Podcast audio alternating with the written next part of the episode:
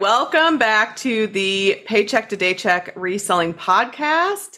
Today's episode is going to be a guest episode. We have my dear friend Josh with us, who happens to be a sneaker reseller, and he is going to give all of the information you'll need to get really hooked on sneakers, and hopefully it will help those who are wanting to do sneaker reselling. We have Josh, and if you're watching on YouTube, he is sitting right next to me. If you're listening to the podcast, you won't be able to see him, but you can always go over to the YouTube channel and check it out.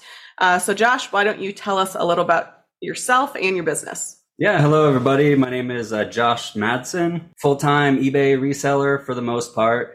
I do a lot of clothing, but more recently, as in like the last 5 years or so, I've delved deeper into sneakers, and that's kind of my main focus now. Yeah, I guess that's about it for the start. Awesome. Thank you so much, Josh. So you mentioned that you started, or you flipped a little bit of clothing, and then now the last 5 years, you've kind of gotten more into sneakers. So did you start with clothing, or did you start with something else?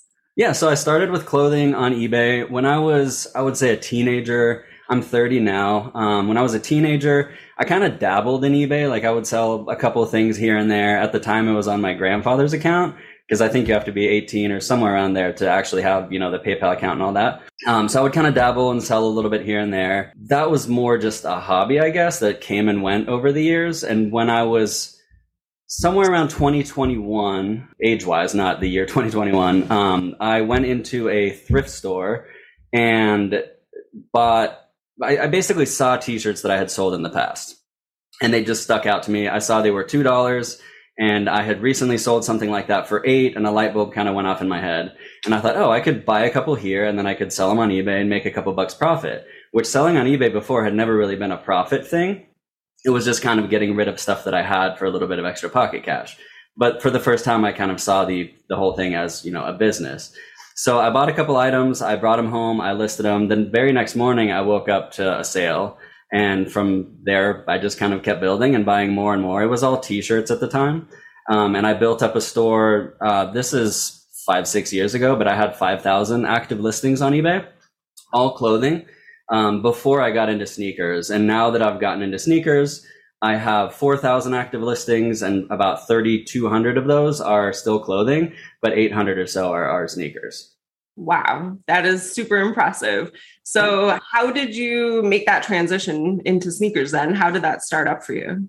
Well, that's a good question. I think what happened, so when I started selling these t-shirts, I really didn't follow anybody. Like there was no content I was watching that was talking about reselling. It existed, but I just wasn't aware of it. And then after I had already built this t-shirt business, I started stumbling across YouTubers. I believe like Hustler Hacks was one, which is actually how me and Liz met. But that's one that I used to watch that kind of got me into sneakers. And I grew up skateboarding, and I was kind of into the shoes that like related to that. So not necessarily Nike at the time. They've gone down that route now. But it was brands like, you're probably not familiar with these, but America and S and like those kind of brands. I really liked those shoes like for my personal use, and, you know, got excited when I got a new pair. Later on, once I started learning about like the resale value of Nikes, my interest kind of shifted towards, you know, Nikes and Jordans. And it started by going to the outlets. And I really didn't have the capital at the time, because t-shirts are very easy, you know, buy-in cost. It's a couple bucks a piece. And if you make a mistake, it's not very costly. If you find a big hole when you get home, you can just throw it away, and you lost $2. With shoes, it was a little bit bigger. I mean, I was a broke college student. I had my first apartment. So all my income from, at the time, my part-time job was going to pay the bills. And it was kind of difficult to afford buying these shoes on top of that, because some sneakers are, you know, retail price of $200. I didn't have $200 to splurge on multiple pairs of those kind of shoes at the time. So it was kind of a slow buildup of going to the Nike outlets and buying a couple pairs there, flipping those for, you know, twice what I paid for them essentially. And then as those would sell, I can go back to the outlet and replace my one pair with two pairs, and just built that from there. So that's basically how you built your bankroll to get to where you are now. Yeah, that's definitely how it started. Awesome. That's very cool. I do have a question, because I'm sure people are thinking, because I We did meet, side note, we did meet at Hustler Hacks meetup here in Phoenix. And so shout out to Hustler Hacks for having that, because if we wouldn't have had that meetup, we wouldn't have met. But I know with starting to sell shoes, a lot of people do start at like Ross, and they go into Ross, and, you know, of course, Ross doesn't have the shoe boxes. So 9 times out of 10, it's just going to be what, a local flip or eBay. And you have to say that you don't have the box. So it wouldn't be something that you could actually sell on Amazon. But when you're looking up sneakers, are you looking for something specific when you're looking them up? So like I said before, I mainly sell on eBay. So what I'm looking for is kind of the sell-through rate. I'm looking at, you look up the SKU on the shoebox, which is a 9-digit code. I don't know if that's actually called the SKU, like the product code, I guess. It'll be 6 digits and then a space and then 3 digits. So the first 6 digits is the model of the shoe. The last 3 is going to be the colorway. So you could have a shoe that has, you know, the first 6 digits the same, but the colors are completely different. And then the combination of the last 3 will be different numbers. Different colors of the same shoe can sell for very different amounts. So when I'm in like an outlet, for example, I'll look up those numbers. They're either on the box, or they are on the box, but they're also inside the label of the shoe, at least on Nike brand, Jordan, that kind of thing. You can search that code in the eBay search bar, see how many active listings there are of that code, and then flip over to sold and see how many there are sold. So if there's 100 available and only 3 sold, it's not a very good shoe to pick up. But if there's 50 available and 80 sold for more than you paid for it, of course, then it probably is a good shoe to pick up. So that's kind of how to judge that. And at the outlets, like Liz mentioned, selling on Amazon, they come, they rip the box tops off, which I don't know if that's to prevent reselling or if it's just because their shelves are slanted. So it's just easier to display the mass quantity of different shoes that they have. Because they're all, not all of them, but they're mainly one-offs. They don't have, 50 of the same shoe out on the shelf. It's hundreds of different shoes. So at first, I would say to go in and just look at this product code for as many different shoes as you can and learn the market. And if you sell one, you can go back and hopefully find that similar shoe next time and pick it up again. I mean, of course, do the research again because the market could look differently than it did 2 months ago. But yeah, looking up that product code when you're in the store is definitely how to tell if something is like a profitable pickup or not. Keeping with this theme of sourcing, we don't expect you to give up, your exact places where you buy inventory, but give us some, inside information where you're looking for stuff right now. Are you still going to the outlets? Do you have like a private source that you're sourcing from? Give us some tips. So it's kind of become a little bit of everything. T-shirts and the clothing wise, that's all Goodwill, but sneakers has kind of developed into like a lot of different sources. The main one, and of course the initial one, is definitely Nike outlets. I used to do Adidas outlets as well, but kind of stopped finding as much. So it wasn't necessarily worth the trips there at scale. But Nike outlets, I can go into a Nike store and find 5 to 20 pairs that are worth picking up. And I live fairly close to one. So if I do that daily, that's a decent amount of inventory. As far as more like exclusive sneakers, it's a little bit trickier. And I would say you have to have a little bit more knowledge before you delve into that world, because you're buying off essentially in other resellers, right? And they might have gotten them for retail, in which case, that it's, an authentic product, but the source of it is kind of unknown. So if you're spending $500 on like a more higher end, valuable Jordan, then issues of authenticity and stuff kind of come up, which they wouldn't from the outlet because you're buying it directly from Nike. But to circle back and answer the question, Nike outlet, definitely still, individual resellers that I've built relationships with over the past, and then sneaker events like SneakerCon, and their smaller local events where a bunch of vendors, and I've done this myself, but I prefer the buying side of things for that now, and then to just sell online. Those are all kind of the avenues that I'm working with now to purchase product. Awesome. So you kind of touched on it a little bit, but we actually had a few people reach out and ask this question when we mentioned that we were interviewing a sneaker reseller. How do you protect yourself authenticity wise in selling sneakers on platforms like eBay? Well, so it's kind of difficult because it all comes down to the source of where you're buying it from, right? if you're, I've gotten burned a couple times, and I know you kind of raised this question earlier with buying fakes, but every time I did that, it was from like OfferUp, right? Like a platform where you're meeting with someone and buying it off them. Now, this is probably the sketchiest way to buy inventory like that because the source is unverified. You're taking someone else's word for it. And fakes nowadays of these like limited Jordans are really well made. So it can be really difficult to tell. Like I have a pair of shoes to this day that, because I can't do anything with them. I can't sell them on these platforms because I, risk my account and it's not worth it over one pair of shoes. But it is very tricky to tell nowadays on some pairs if they're real or fake. So for me, I would say that the source is the most important part. You're buying it from trusted people. You're buying it from retail. Sneaker events tend to be pretty safe just because there's so many other people in the room that are knowledgeable in the field. So if you do have a table set up full of fakes, you will most likely get noticed and kicked out fairly quickly. Of course, something can slip through the cracks. But most of these bigger sneaker events, eBay actually has a table or like a big booth installation there where you can bring them shoes and they'll authenticate it for free. So that's a very helpful thing. And I'm sure very good, publicity for their platform as well. Yeah, that is awesome. I had no idea that they set tables up there. That's really cool. But I want to piggyback on, I know a little bit more about Josh because, we're good friends, but I know you have a lot of sneakers that you hold on to. Mm-hmm. So if you're starting to sell sneakers, a lot of people will go to Ross, they'll go to the Nike outlet. But then if you really are interested in turning it into a true sneaker reselling business, you're going to probably get into the more limited releases and the ones that you want to hold on to. So if somebody was interested in that, how would they go about doing that? And then what's some tips on what to look for those sneakers that you would hold on to instead of sell right away? Okay. So this one's kind of trickier because it's, I guess, like the expert level of it. You have to have a lot of knowledge on which shoes are popular and which shoes are limited in nature, right? Shoes that you buy at the outlet and places like that are very unlikely to rise in value over time because they tend to be shoes that Nike will recreate, right? If they sell well in their stores, then they'll just make a million more of them. So the ones that kind of end up in that investment category, if you will, are shoes that Nike released at retail price and then they sold out pretty much immediately.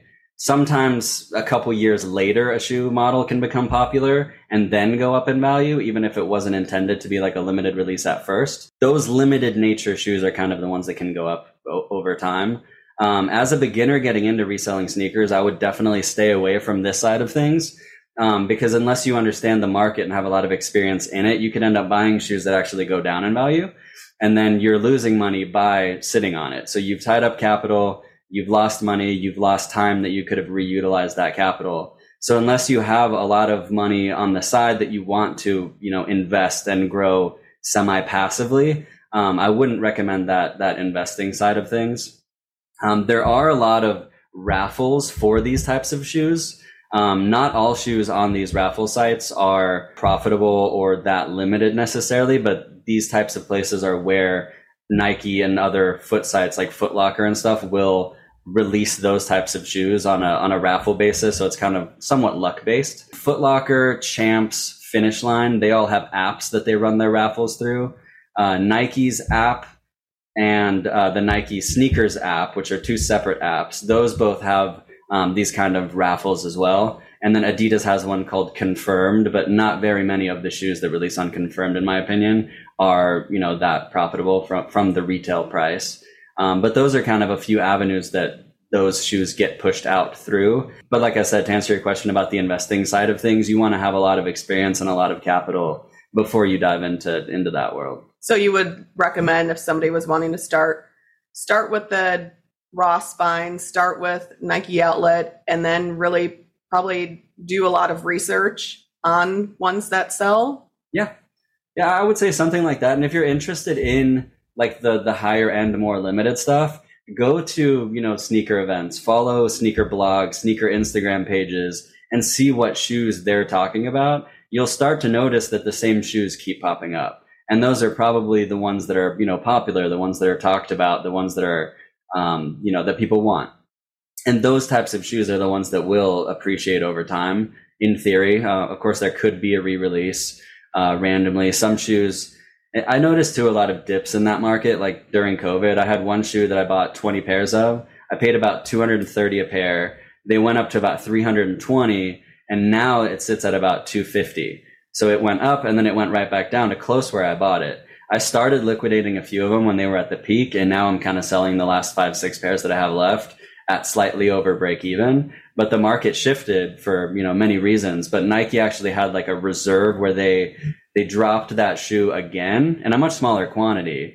But that obviously tanked the market. So there's risks with sitting there and holding on to stuff like that. Now, what I found fascinating when we went to SneakerCon, how do I want to say it? It's the sneaker... like fanatic? Yeah, they like love their sneakers. And it's not just people, like when you go to these like SneakerCon, it's not just sneaker resellers. It's people that like, they love their Nike shoes. They love their sneakers.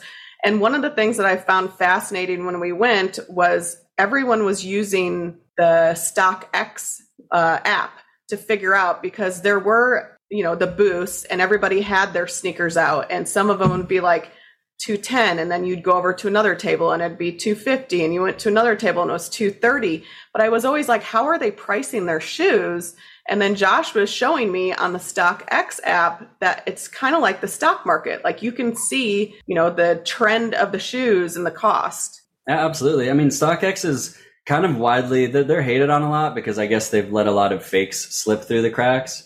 I don't really sell on there. I mean, I've sold thousands of shoes, and I've sold, I think, 45 on StockX in my lifetime. So a very small percentage. I've bought a couple on there in the past, but they have kind of high fees and then sales tax on top of that. So if you're buying an expensive shoe and then add, you know, 8, 10% sales tax wherever you are, it really adds on. I mean, $40 onto a $400 purchase is quite a bit to then go and have margin to sell it somewhere else. But StockX is kind of used as like, I guess, the standard of comparing prices. So in an environment like that, where there's a room full of, you know, hundreds of vendors, everyone has to kind of go off a similar baseline to compare and see what, you know, a shoe is actually worth. And I think what a lot of the tables do is they will look at the StockX price, and then they'll put the price of their shoe, you know, $20, $30 higher than that, for two reasons. One, because if you buy it on StockX, after the fees and shipping, it becomes higher anyway. Two, it allows them the room to negotiate a little bit. If someone wants to come in and say, hey, you know, it's $200 on StockX, you have it for $230, you know, will you take $210? They're still kind of winning because they're still a little bit over market. But when I go to those places for buying, what I try to do is find people that have their table priced at like StockX market value. And then I try to, you know, bring them down $20 below that. And if I can buy shoes at that price, then I still have a healthy margin, especially considering that, for me at least, a lot of shoes sell for a little bit more on eBay. So it just increases my margin a little bit further doing it that way. But yeah, StockX is just kind of it's a very good platform to show what different shoes are worth and to show, like Liz said, the comparison of where it was last year to today. I wanted to touch back just quick on when we were speaking about more of the investment sneakers, the ones that you're going to buy and hold on to. Can you tell us a little bit about like what your favorite investment pair has been to date? If you still have it, don't worry about it. But if you've already flipped it, tell us about it. No worries. So I guess I should kind of dive a little deeper into why I started doing that. A couple years, I guess probably 4 years ago, I came across a couple like really limited pairs that I got lucky and hit these raffles on for retail, right? And I sold them right away. And this was like a shoe that at the time was like one out of my budget, out of like my usual shoes I'm dealing with. So it was like a very special thing for me to have. You know, it felt cool. It felt like, oh wow, like, you know, one day I'll be able to wear these. That type of shoe I sold right away and made like, you know, a $50, $60 profit. And I was, you know, pumped because it came in 2 days later, it was gone and I had a profit. But I started seeing that same shoe, and it was one I wanted for myself, right? And didn't justify the purchase at the time. It kept rising and rising and rising in value. So I got that shoe for, I think, $160 was retail. I sold it for, you know, $240, and after fees made maybe $50. But that shoe today is $800. Oh my gosh. So I kind of started to see that, and I noticed it around the time that it was, you know, $400 and thought, well, now I really won't get it for myself. I started to notice it was going up, and I thought, wait, like these limited releases, they tend to go up over time if it's, you know, the right pair, and they don't re-release, and it's some sort of collaboration with another brand. There's a lot of little factors like that.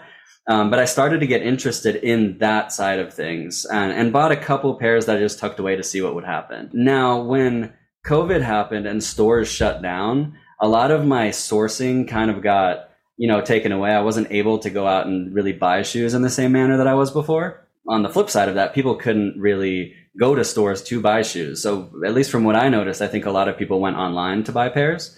My sales, I mean, during last year, perhaps the year before, were probably double what they were before and now. So a lot of people were buying my shoes, and my inventory was like dwindling pretty quickly. And I started to wonder like where I can put that money, right? I can only buy so many t-shirts. My retail sources have kind of been cut dry. There's nowhere I can put this money to make it, you know, effectively work for me. So I started to think of these investment pairs, and I'm like, you know what? I'm going to buy, my initial thought was one per week. So I wanted to buy a pair of shoes that was around $300 that I thought within 1 to 2 years would be at $500. And that one a week turned into two a week. And then after 1.5 to 2 years, somewhere in that window, I counted the pairs that I had, and it was over 300. Holy cow. And now I've been going through and kind of liquidating some of those. I have 200 of them left. So I've gotten rid of 100 of them. And I would say about 80% of those had gone up in value somewhat significantly. 10% were kind of the same or stagnant. And then 10% I ended up having to sell at a small loss. Or I still have them and kind of trying to figure out what to do with. But, you know, I guess those are just kind of bad calls on my part. But yeah, at the time it was because I had extra capital and nowhere to spend it. And I thought, where can I put this money? I'd seen a couple people on Instagram like kind of talking about it, but it was very under the radar. A lot of people are doing this now, and it's made it a lot harder to see significant returns, because at the time when I started doing it, you could buy almost any Jordan. There's a couple models, right? Jordan 1s, Jordan 4s, Jordan 3s, Nike Dunks, even Yeezys at the time were kind of acting this way. Those shoes would all appreciate somewhat.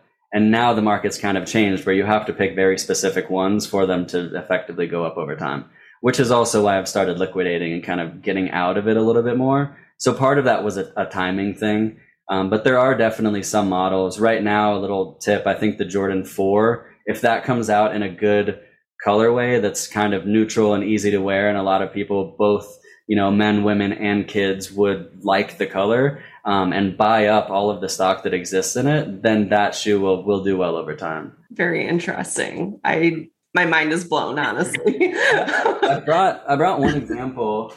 So this is kind of a shoe that you could get these for retail when they came out. It was within a year, but close to a year ago.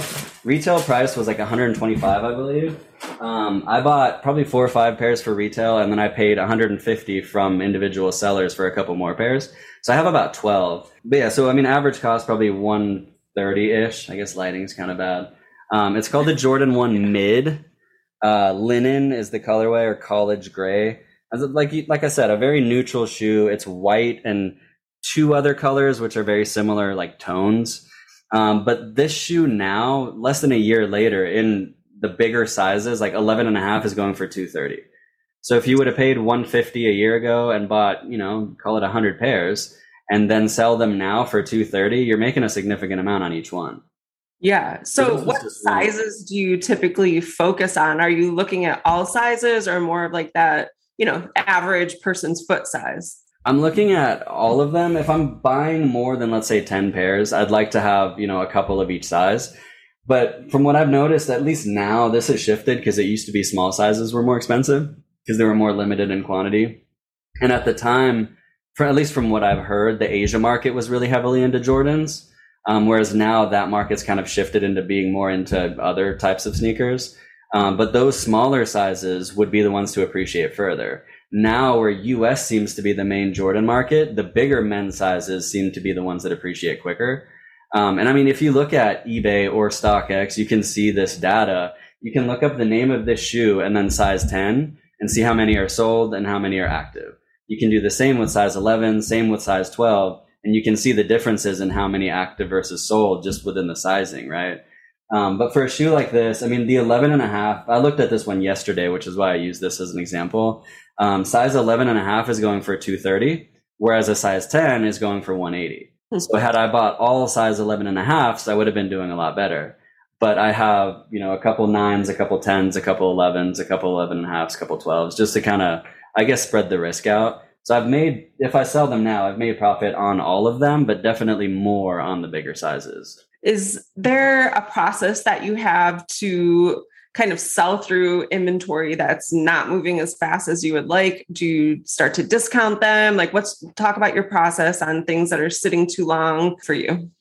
So on eBay, yes, I do tend to like discount stuff. I always send an offer to watchers on pretty much everything that's in my store under $200. Once it gets higher than that, it's harder to justify like a, you know, 5% is like the minimum, I believe. It gets harder to justify sending a 5% discount on a $700 pair of shoes, for example. But yes, I do discount stuff. And for those things that I've noticed that I've had sitting for a long time, let's say I have it at, you know, $50 plus shipping. If I know it's been sitting for 2 years, even if I paid $30 for it, I'd rather get 20 back out of it so I can put it into something else versus having it sit for another 2 years. So if someone watches that item and I hadn't seen that item pop up in forever, I'll just send them like a, you know, $25, 50% off offer. And half the time they'll accept that because it's, you know, obviously a very good deal compared to, they were already interested somewhat at the full price. And that way I can liquidate it, get rid of it, and put it into something that's going to, you know, turn around quicker and do better for me in the long term. Don't you also, though, not just that, but don't you use like local people that you sell to, or like stores, or is that for your old inventory, or is that for like the limited releases that you do like those bulk sales? So that's definitely for limited releases. That's kind of a new avenue that I've taken. So there's different stores that do consignment where you can send them shoes, they sell them for you, they take their fee, and then they send you a check, right? There's three main ones that, at least that I'm familiar with, I know there's a lot more than this, but like the big names would be Flight Club, Stadium Goods, and Urban Necessities. Urban Necessities is the one that I go through. It's in Vegas. I've gone there many times. The guy that runs it has a YouTube channel that he doesn't put out that much content anymore. I would imagine he's fairly busy. Those videos from like sneaker cons and stuff also kind of helped me get really interested into like these limited shoes. A lot of times consignment like that will, your shoes will sell for more, but it takes a long time to, one, get them there, two, for them to process it, three, for them to sell it, and then even longer for you to actually get the check. So I sold, this is 6 to 8 weeks ago, I sold 10 pair of shoes there in 1 week for almost $3,000. And those shoes I got paid for last week. So, I mean, it lags behind 6 to 8 weeks to get the payment for it. So it's not like the most attractive method of, you know, quick income, I guess.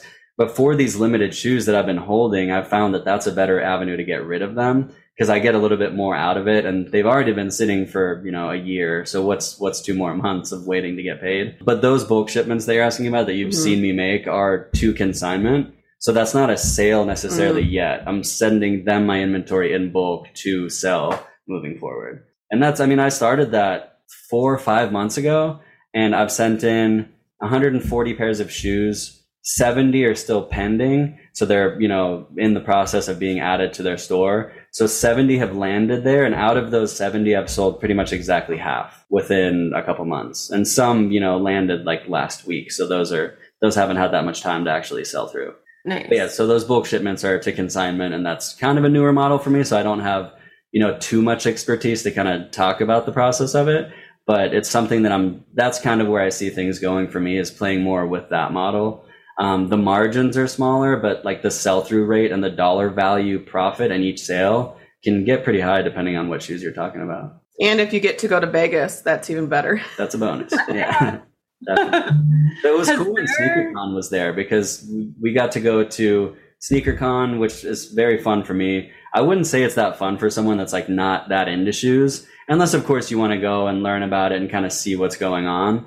But there's not that much like value to get out of it unless you sell those types of shoes or are interested in those types of shoes, or just interested in like, you know, I guess reselling in general, just to see the vibe. But for me, I find value in going there and meeting people, buying shoes off them, connecting on Instagram, and potentially buying shoes from them moving forward. Because then you know you have an authentic source, right? You have a person you've met, you have a face to the name, you have their Instagram, you know that they're like a public person that travels to these events and has a brand name for their business that they care about maintaining. So those kind of connections have been what I've found valuable in that. But the outlets in Vegas are pretty good as well. So I mean, between SneakerCon, the outlets there, checking in at this consignment shop that I sell shit through, and then like Liz, you said, being in Vegas is just fun in general. So it's a pretty cool experience going there for that. Yeah. Touching back on the authenticity aspect, could you give our listeners like one or two surefire ways of recognizing a fake when you see one? So it's gotten really difficult because a lot of the newer Jordan releases, what these companies overseas will do to make fakes is they'll actually buy an authentic pair and they'll study it and try to recreate it as closely as they can. So it's hard to tell if you're a beginner. I mean, I'll be honest with you, it's even hard for me to tell in a lot of cases, and I've been doing this for years. But a couple like little hints is, one, you need a black light. If you shine the black light on the box label, usually, if you see a little stamp there that's only shows under the black light, those stamps are used by these factories. I don't know why they do it, because it's kind of a surefire way to tell that a shoe is fake. But if you see that little stamp there, that is definitely a fake. Nike has a sticker on the inside of the shoe box that's white and green. I think it says like YDM or something like that on it. I don't know what that sticker's for, but it has little ridges in the sticker that you can't really see unless you tilt it a certain way, but you can feel them if you run your finger over it. A lot of the fakes that I've seen don't have that like texture to them. So that's like another little giveaway, I guess. And once again, back to the black light, if you shine your light over like the panels, like here, sometimes you'll see little stitching lines where they were supposed to make the cuts or the stitches and they just kind of misplaced them. So authentic pairs won't have those stitching lines, but the fakes will sometimes. But it's really just hit or miss. I mean, sometimes they can make a fake that hits all, that doesn't have any of those flaws. And then it goes down to more knowledge of like, you know, where things should be placed, the details and the stitching, and like the smell of the shoe. Sounds weird, but like the type of glue that they use, the flexibility of the shoe. Like, I mean, I'm pushing as hard as I can on this and it's not budging. If you had a fake, this could potentially, you know, bulge out. Like the materials just aren't as good, little things like that. But I mean, those few examples I gave at the beginning are like definitely the starting points. If you want to check a shoe, the stamp, that sticker on the inside, and those stitching lines are definitely things to look for. Wow, that is so helpful. Thank you so much for that. Holy cow. And if you're listening and if you're interested in selling sneakers or authenticity, you need to hop over to the YouTube channel and check out what he just showed us on screen. Okay, so another question for you. Has there been, I'm dying to know this, is there a pair of sneakers that is like the holy grail for you that you've been searching for, or that's on your like bucket list of sneakers that you have to purchase? So this question's pretty fun because it always fluctuates, right? So if you start back, like when I first started getting into sneakers, there was one pair, and I actually brought it today to show. There was one pair that I really wanted. I wouldn't say it's something that like everybody wants, really. It was just what I had seen it somewhere, and I was like, damn, those are cool. I really, you know, one day want those. But, you know, once again, broke college student, I really didn't have the money to drop a $200 on, you know, a shoe that I wanted. One day when I had started making a little bit of side income, I found a pair on one of those like local apps, like OfferUp or something like that. It was like lightly used. It was my size. And I think it was like $140, which that's more, you know, reasonable than spending $300-$400 on a new pair. So I thought, you know, I'm going to pull the trigger and I'm going to buy these. So I got them. Turns out it's the most uncomfortable shoe I've ever worn in my life. Oh, but no. I still have them, but... What was it? You have them with you? I'll show you. Ooh. So they're Air Max 90s that are made out of like cork. Wow. But the cork material right here is so stiff that like every step you take is super painful. Well, once again, this isn't something that like everybody would want or like hunts for, but to me, it was just like the one that made me really like sneakers. As I started to get a little bit more into sneakers, I picked these up, which is one of my favorites. Wow. The Jordan 1. Awesome. It looks red on the screen, but they're actually orange. Okay. It's called the reverse shattered backboard. So these go for about $1,000. And what are those called? The Jordan 1. It's the same as the investment one I showed earlier, but this is like the high top version. Okay. I believe these came out in like 2015, so it's like it's become a lot harder to find pairs in, first of all, new condition. But I bought these used. Actually, me and Liz were at a bar together, and I bought these while we were together. But I think I paid about $700 for those in used condition, and I wear them. And it sounds ridiculous to say, you know, $700 for a used pair of shoes. But the thing is that I could sell those today for the same, if not more, even though I've worn them, you know, 20, 30 times on top of what they'd already been worn. So they hold value really well. That one's unlikely to get re-released. If I catch wind of them re-releasing something like that, I would probably sell my used pair because that could affect the market later. But for now, I mean, I've basically just borrowed $700 from myself to wear a nice pair of shoes that, you know, I can always get it back later. Yeah, those are awesome. Good for you, man. That's great. And I do have a pretty big collection too. I mean, those are just the ones that have like, I guess, stories behind them. But I have about 50 pairs of shoes that like I personally wear and rotate through. And if I get bored of them, I'll sell them and, you know, put them into something else or refunnel it back into like kind of my inventory system. So it's a constantly changing thing. Yeah. It never really feels like a cost, right? Because I'm always able to get money back out of it. Exactly. That's like one of the best parts about reselling. Honestly, you get to, you know, filter through your inventory. If you get bored with something, you just sell it and buy something else. That's awesome. Oh yeah. And my closet works the same way. I mean, with clothes, I bought this at Goodwill like a week ago for like $4. Love that. Have you ever had anyone reach out to you to sell their personal collection? Not necessarily like their personal collection, but I did have one guy reach out to me. This is probably 6 months ago, and I kind of fumbled the ball on this one. He reached out while I was on vacation, and he wanted to sell, I guess, like the inventory that he had. It was kind of like a take it all or leave it deal. There were a couple pairs on there I didn't want, but like the prices of everything else made it make sense. The total was a little bit over like $8,000, and I was considering it. I was on vacation, and I'm like, you know what? I'm not going to pull the trigger right now because I'd met the guy once before. He's local here in Arizona. So it would have been like a meetup deal, right? There wouldn't have been any money transferred at the time anyway, since I was out of the country. But I thought about it for the next few days. I reached back out when I came home and said, hey, you know, I thought about it. I'm willing to do the deal. And he said, I already sold it yesterday.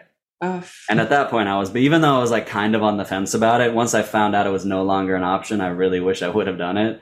Yeah. 'Cause probably about half of that I would have sold right away. Half of it I would have sold cheap just to get rid of.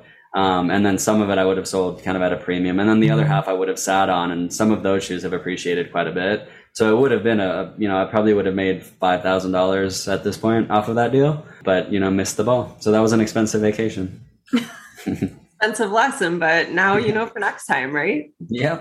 What do you think is one of the most important things a reseller should know before getting into the sneaker game? So if someone's listening right now, maybe they're flipping, you know, used clothing, going to the thrift, but they've been interested in sneakers. What would you recommend to them to start doing to get the information? Or, you know, you mentioned before, go to the Nike outlet, look things up.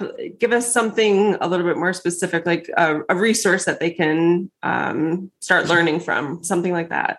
So YouTube was really helpful in learning, I mean, about reselling in general, but also shoes and kind of sneaker news, I guess. But my advice in that arena would probably be to look at the dollars more than the interest in the shoe, right? So look at like the flip value versus a shoe that you like. I made the mistake, and I mean, I still do because I'm really interested in like sneakers themselves. I'll buy a shoe for like $600 that maybe I'll sell it and make $30 off of, which is not a good margin. But like, I get to have the shoe for a little bit. I get to look at it. I get to, you know, take a picture, show that I've sold it. It's like a cool experience. But if you're starting off in it, you could use that $600 in a much better way than making a $20 profit by, for example, going to the outlet and buying, you know, 12 shoes for the same amount of money, that you can make $20 to $40 on each one of those. So I guess to rephrase that, avoid the hype and look more closely at the numbers if you want it to be an actually, you know, informed business decision versus just, you know, toying around with shoes, which I like to consider my job. Absolutely. That makes so much sense.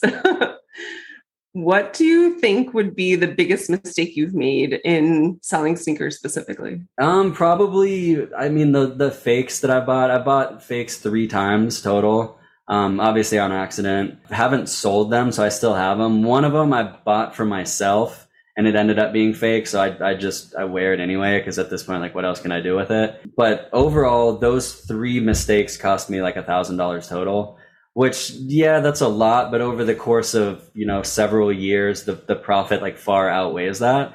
And kind of the similar story that all three of those have in common is they were all on OfferUp. So it was all people that like seemed very genuine and nice when you meet up with them. You kind of do the deal quickly because, like, you know, you're in a hurry, they're in a hurry. Everything looks good to begin with. And then you start to think about it on the drive home. You're like, that kind of went too smoothly. Like the price was too good, whatever it is. And then I get home and do like a deep dive and I find like bigger issues that would have been hard to tell just right off the bat. So, I mean, that's one. But like I said earlier about like where the source is from, those are all very avoidable if I would have just not been buying stuff on OfferUp. Do you think those people that sold them to you knew for sure that they were fake? Or do you think that they were like misinformed consumers? So, I mean, you never know, right? Because I reached back out to all three of them. One of the guys didn't say anything. The other guy said something like, come on, bro, they're still good or something like that. So he probably knew. And definitely. Then the other one, if I remember right, tried to claim they were like a gift from his mom or aunt or like whatever it was. So who knows? Like the first guy, I think, probably knows. He's still on OfferUp. It's super annoying. I've tried to report him like a bunch of times and he's still on there selling shoes, which, like, in my opinion, I would assume are probably also fake. And they're like $500 shoes, you know, so if someone else gets burned from that, like that's a pretty serious thing for, it could be a kid that saved up for, you know, a month to get like the shoe he always wanted. And then he ends up with something that's essentially worthless just because, you know, this guy wants to make a quick buck. Yeah, he's still on there. I mean, for anyone listening that's in Arizona, I think his username on there is like Cuban Links or something like that. But yeah, he's one of them. And then the other, I mean, they're both just random people. They all seem nice. I think OfferUp and places like that are where people would go to liquidate things like that. So the risk is higher because eBay, GOAT, and StockX, which I would say are the main three like selling platforms, they all have authenticity guarantee. eBay only does on shoes over $100, I believe. Used is $150. But the other two apps are, regardless of price, they're authenticated. So people like that can't sell those shoes on those platforms. So they'll turn to places like, you know, the local places where there's a chance they can, you know, pull a quick one on someone. Gotcha. Wow. That is crazy. Let's switch to a little bit more positive gear then. Bring the mood back up. What do you feel has been your biggest success in your business so far? Oh, good question. I mean, this is partially luck based and, you know, not saying it was a good situation or anything, but during the 2 years there where the market was heavily affected by, you know, COVID and store shutdowns and things like that, my business kind of skyrocketed, and I'm sure a lot of resellers can relate to this. If they had a lot of inventory online and that was kind of the only place to shop at the time, things kind of, you know, sold better and more. And at that time, I was able to turn that inventory into a lot of money and turn that into more inventory. So I was able to build a much bigger store in the last couple of years because of, you know, those kind of external factors. I mean, my business has grown a little bit every year for, I mean, probably 7 years now, but those past 2 years have definitely been like the biggest shift in that. So, I mean, timing, I guess, and sticking it out and doing it for a long term and reinvesting profits versus spending them. It's really, there hasn't been like a defining successful moment, I would say. More so just like noticing the increases over time is what kind of continues to push me. That's a great answer. I think a lot of people, when, you know, COVID started, there was so much uncertainty. People didn't really know what to do. And some people buckled down and they doubled down on their businesses and really put, you know, a lot of time and reinvested a lot of money back into their businesses. And now they're reaping the benefits of that. And other people made more cautious decisions. And obviously, you can't blame them for doing that. We didn't know what the future was going to hold at that time. But the people who really took the risks at that point when everything first started happening, they're definitely reaping the rewards of that now, I feel. Oh, absolutely. Yeah. I mean, at the time, I got kind of lucky, too, with like my sources drying up. I had plastic bins in my garage because another thing that I sell is like board shorts and shorts, which obviously is seasonal, right? So I had been buying those throughout the winter when no one else is buying them, really. And then I'd tuck them away in my garage in like these big plastic bins. So after I started running out of shirts and shoes to list and couldn't buy any more, I had this surplus of like 400, 500 pairs of shorts that at least I had something to list, right? I wasn't sitting at home thinking like, what do I do now? I had something to work through. And to be fair, it didn't last that long. I mean, I was able to, I can list about 20 in an hour. You know, I would do 20, 30 a day, just slowly to kind of keep having inventory to list. So my store never really got stale, right? There was always something being added. I was buying a little bit of stuff online and selling that, but it was like few and far between. But it wasn't at a standstill. I mean, I still had something to kind of like stimulate my store and keep things rolling. Yeah, I think that's important too, is to always have inventory. I know I sometimes say I get mad at Casey because he's like really big on, you can never have too much inventory. And I know a lot of people go back to, oh, well, I don't want a money pile, or I don't want a pile of stuff. But it's good because we saw a couple years ago, that's a good problem to have because you don't know when your sources are going to dry out. Mm-hmm. So it is really important to have that to fall back on if you do hit a dry spot. Because I know it is kind of like that out here in Arizona. You know, actually yesterday we were only supposed to go to one Goodwill and we went to three, and then we had a whole, you know, carload of stuff to bring back. And I mean, it's just a good thing to really, like you said, not take the profits, but reinvest the profits. And sometimes that's going to be buying more inventory. Yeah. Switching from like a job to a reselling career, if that's what you want to call it, that shift for me, I guess this is kind of sharing like a little bit of insight into like my trajectory too, with going full time in this. I kind of quit my job too soon, right? Like I saw the money coming in from reselling and thought like, oh, the money that I'm making from this, which was of course income and not profit, is more than what I'm getting from my part-time day job. Because I was in college at the time. So I was full-time college, 25, 30 hours a week at a warehouse job, and then call it 20 hours a week of reselling, right? And the money from reselling in 20 hours was bringing in more than my 30 hours at the warehouse. And I started to see those 30 hours as a cost, right? Because now that's time that I could spend doubling my eBay business, which would, you know, bring me more financial freedom and time freedom than this job did. Once I quit that and all of my bills started coming out of the money that I should be reinvesting, it was a lot harder to build up my store because I'm now taking money from it versus just putting more money back in.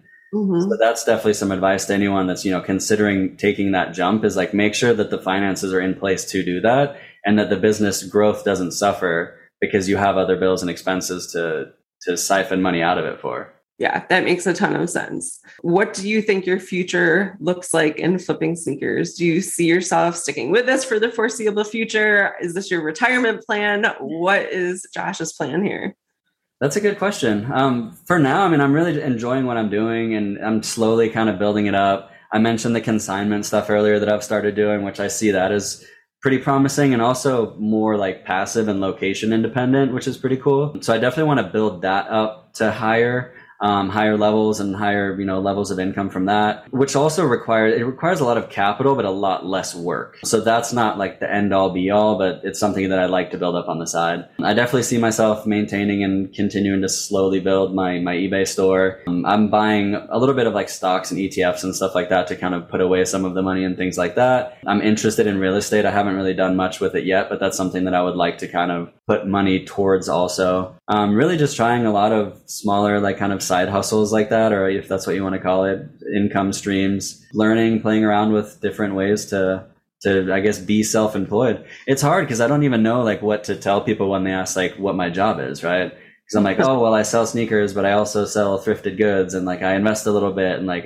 there's just so many little things. I know you're in the similar scenario, mm-hmm. but it's probably more so because you got a lot of different avenues you work on. But yeah, I mean, it's interesting to just learn new things, and there's so many things you can do on the side that isn't like the traditional 9-to-5 job. You mentioned this, you kind of touched on it a little bit before, but I wanted to dive in really quickly about your inventory system. So obviously, sneakerheads.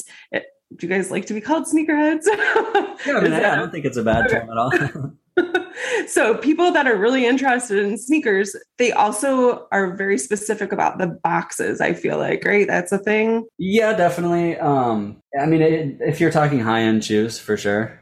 Okay. So how do you store those sneakers or just your inventory in general? Do you keep them at your home? Do you have like kind of an outbuilding like Casey and Liz? Are you storage unit?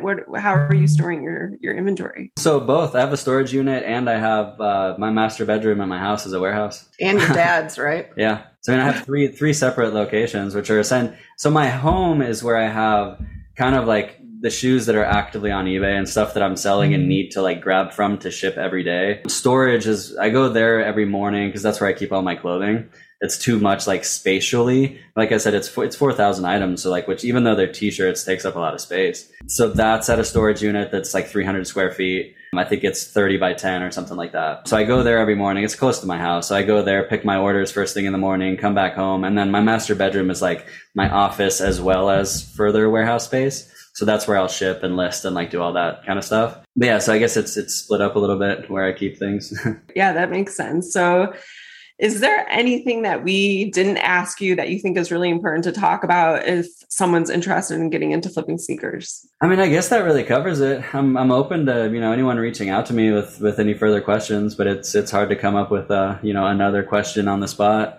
I would say, like I said, just reiterating, being careful with like the finances of things and not following the hype and more so following like what you can actually turn around and learning what you move. I mean, there's not low end, they're still limited in nature, but like shoes that retail for 100 that sell for 120. And you might be better off buying that kind of shoe and selling, you know, making a $20 profit several times versus trying to buy something for 700 that you might be able to sell for 8. Because if you have a small customer base, and I guess online kind of increases your customer base, but with shoes at that level, it's hard to, after fees come out, that's a big part of the margin, right? So it might be very hard for you, especially as a beginner, to move that kind of shoe and actually profit from it. And you'd be better off sticking to like the, I guess, not as exciting lower models if the profit, you know, is the end goal. Absolutely. I think that's really smart advice. I think a lot of resellers get sidetracked by like the glitz and glam and like the, you know, the things that are really, really popular, the bolos, so to speak. They forget that there's those bread and butter items and those are like the building blocks. That's what you're going to build your business on. And then you can start going after those hot items and flip those more and more and more. So last question. If you could give our fellow resellers one piece of advice on how they could turn their paycheck into a day check, what would it be? I would say to focus on building it slowly but steadily on the side while you're still working your full-time job. Build a system, whether that's, you know, financially or inventory-wise. Like having an inventory number on everything and having it organized so you don't have to go back and restructure your business. Because I had to do that in the past. I just bought t-shirts, put them on eBay with pictures, and then I tucked them away in like some sort of shelving unit that I had. And there was no organization, there was no inventory number. So once I got to, you know, a few hundred items, it became time consuming and difficult to try to find certain things.